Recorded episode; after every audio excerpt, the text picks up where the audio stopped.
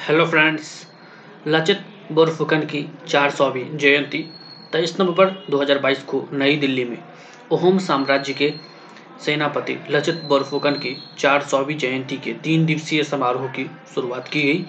केंद्रीय वित्त मंत्री निर्मला सीतारमन ने इस अवसर पर विज्ञान भवन में प्रदर्शनी का उद्घाटन किया। इस प्रदर्शनी में ओहम साम्राज्य और लचित बोरफुकन तथा अन्य वीरों की जीवन उपलब्धियाँ दिखाई गई। अहोम राजाओं की पहली राजधानी चराई देव में 24 नवंबर 1622 को उनका जन्म हुआ था। लचित बोरफुकन वर्तमान के असम में स्थित अहोम साम्राज्य के सेनापति थे। उन्होंने मुगल सेना के खिलाफ दो लड़ाइयों का नेतृत्व किया, सराई घाट का युद्ध तथा अलाबोई का युद्ध।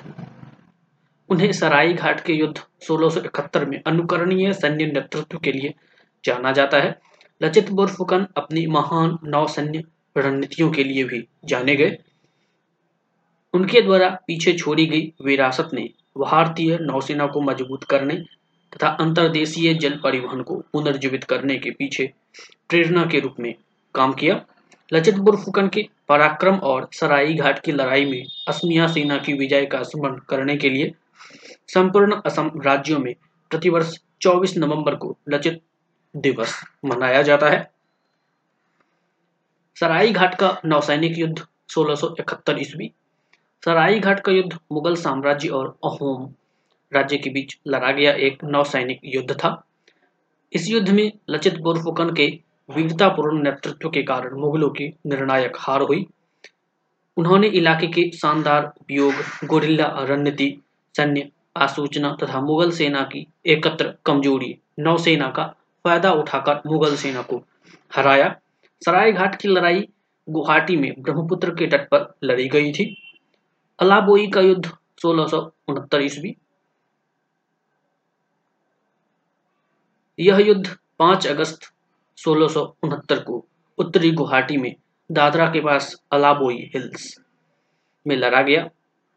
औरंगज़ेब ने वर्ष उन्नीस सौ उनहत्तर में राजपूत राजा राम सिंह प्रथम के अधीन आक्रमण का आदेश दिया, जिन्होंने एक संयुक्त मुगल और राजपूत सेना का नेतृत्व किया। बोरफुकन गुरिल्ला युद्ध का सहारा लेते हुए मुगल राजपूत सेना पर बार बार हमला करते रहे, जब तक कि राम सिंह प्रथम ने अहोमों पर अपनी पूरी सेना लगाकर उन्हें हरा नहीं दिया।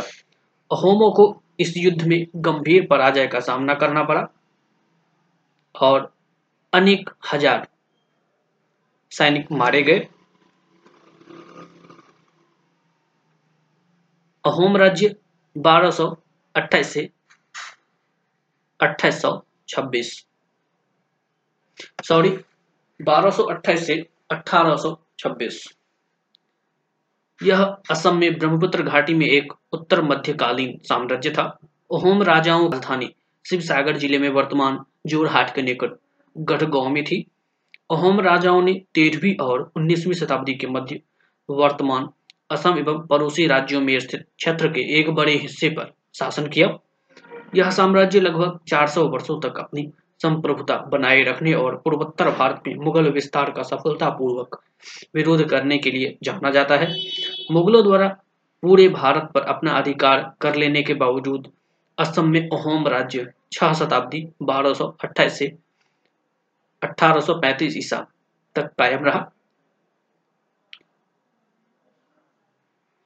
इस अवधि में उनचालीस अहोम राज, राजा गद्दी पर बैठे।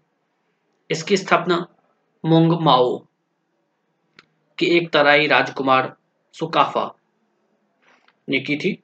सोलहवीं शताब्दी में सुहंगमुंग के तहत राज्य का अचानक विस्तार हुआ और यह राज्य चरित्र में बहुजातीय बन गया, जिसने संपूर्ण ब्रह्मपुत्र घाटी के राजनीतिक और सामाजिक जीवन पर गहरा प्रभाव डाला।